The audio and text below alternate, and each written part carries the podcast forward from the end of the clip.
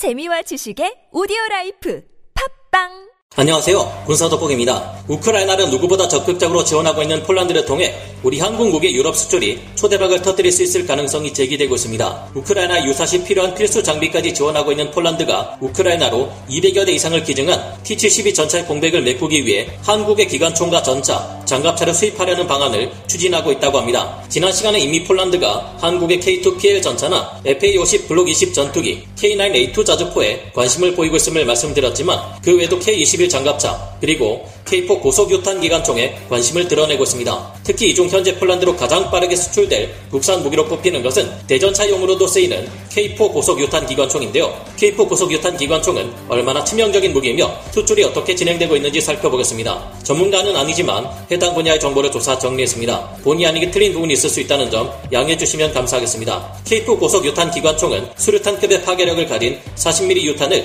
1초에 최대 6발씩 1분에 무려 378발씩이나 연사할 수 있는 무시무시한 무기인데요. K4는 미국의 마크 19 고속유탄 기관총과 거의 흡사하게 생겼지만 마크 19의 구조를 역설계하여 우리나라에서 직접 개발한 무기입니다. 재원으로는 40mm 구경에 전장 1094mm 총신, 412mm의 크기를 가지고 있고 34.4kg의 총기 무게를 가지고 있는데요. 여기에 29.5kg 삼각대와 18kg 탄통까지 달고 다니려면 어우, 생각만 해도 어깨가 저려오는 엄청나게 무거운 무기입니다. 무거운 만큼 위력도 확실합니다. 이 무기는 수류탄의 파괴력을 연속으로 투사할 수 있으면서도 사거리는 1500m에서 최대 2200m에 달하는데요. K212 이중 목적 고폭탄을 사용하여 2000m 거리에서 5cm 두께 철판을 관통할 정도의 파괴력을 과시합니다. 분당 325발에서 378발을 발사할 수 있을 정도로 엄청난 연사 능력을 가졌는데 이 정도면 유사시 러시아군의 전차를 잡는 것은 몰라도 장갑차를 벌집으로 만들어버릴 수 있는 공포스러운 위력을 가질 것으로 보이는데요. 탄약 한발한 발이 폭발을 일으키는 수류탄과 같은 살상력을 가지고 있는 데다 직사로 날아가며 운동 에너지까지 더해지기에 제대로 사격한다면 넓은 지역을 단숨에 초토화시키는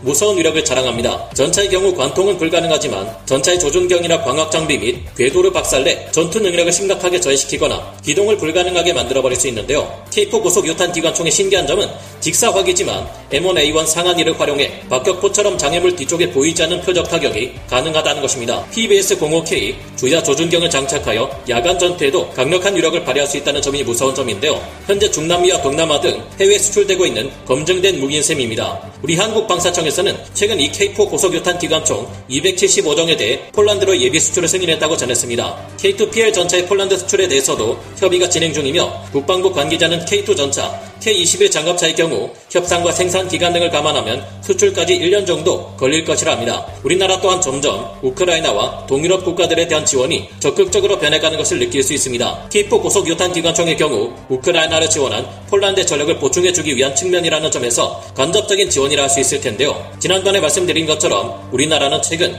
캐나다의 155mm 포탄 비축분 10만 발을 보내주기로 결정했습니다. 캐나다를 통해 우회 수출하는 155mm 포탄 10만 발처럼 폴란드에 대한 국산 무기 수출도 어느 정도 가격을 인하할 것으로 보입니다. 이처럼 우리나라는 러시아를 자극하는 직접적인 살상 무기 지원은 피하면서 우크라이나군 및 폴란드의 전투력 향상에는 기여할 수 있는 영리한 방향의 지원을 실행하고 있는데요. 우리 국방부에서는 앞으로 더욱 높아질 한국의 국제적 위상에 맞는 역할을 다하기 위해 관련국들과 항상 같이 협력하고 노력하겠다는 메시지를 전했습니다. 아직 우리나라가 동유럽 국가들에 비해 우크라이나에 큰 지원을 해준 것은 아니지만 점차 더 적극적인 무기 지원이 이뤄질 가능성도 커져가는 것으로 보이는데요. 우회 지원을 통해서라도 우리 무기가 우크라이나에 지원되어 러시아군을 격파하는 모습을 보여준다면 이는 장차 우리 무기들의 방산 수출에 있어 엄청난 장점이 되어줄 겁니다. 우리 군의 가장 큰 약점 중 하나가 바로 실전 경험이 부족하다는 것인데 이와 같은 기록이 있다면 이미 개발된 우리 무기를 개량하는 데도 핵심적인 역할을 해줄 수 있겠죠. 우리나라는 우크라이나 전쟁에서 가장 중요한 역할을 수행했던 제블린 대전차 미사일보다 뛰어난 현궁이 있고 러시아 헬기들을 손쉽게 격추시켰던 스팅어 휴대용 지대공 미사일보다 뛰어난 신궁 지대공 미사일이 있습니다. 이미 러시아가 우리를 비우호 국가로 낙인 찍은 지가 한참이고 이제는 중국과 함께 전략 폭격기 무력 시위를 벌이는 것은 물론 수호이 57 스텔스 전투기로까지 무력 시위를 벌일 계획을 짜고 있습니다. 그런 만큼 우리도 직접적인 지원은 조심스러울 수밖에 없지만 우회 지원을 통해 우리 무기로 우크라이나의 평화를 일구는 데 일조하고 나아가 우리 무기의 방산 수출에 있어서도 무엇보다 중요한 실제 전장에서의 전과를 기록해 앞으로 유럽 수출 시장에서 독일과의 경쟁에 미리 대비하는 것이 필요하지 않을까 생각해 봅니다. 오늘 군사돋보기 여기서 마치고요. 다음 시간에 다시 돌아오겠습니다. 감사합니다. 영상을 재밌게 보셨다면 구독, 좋아요, 알림 설정 부탁드리겠습니다.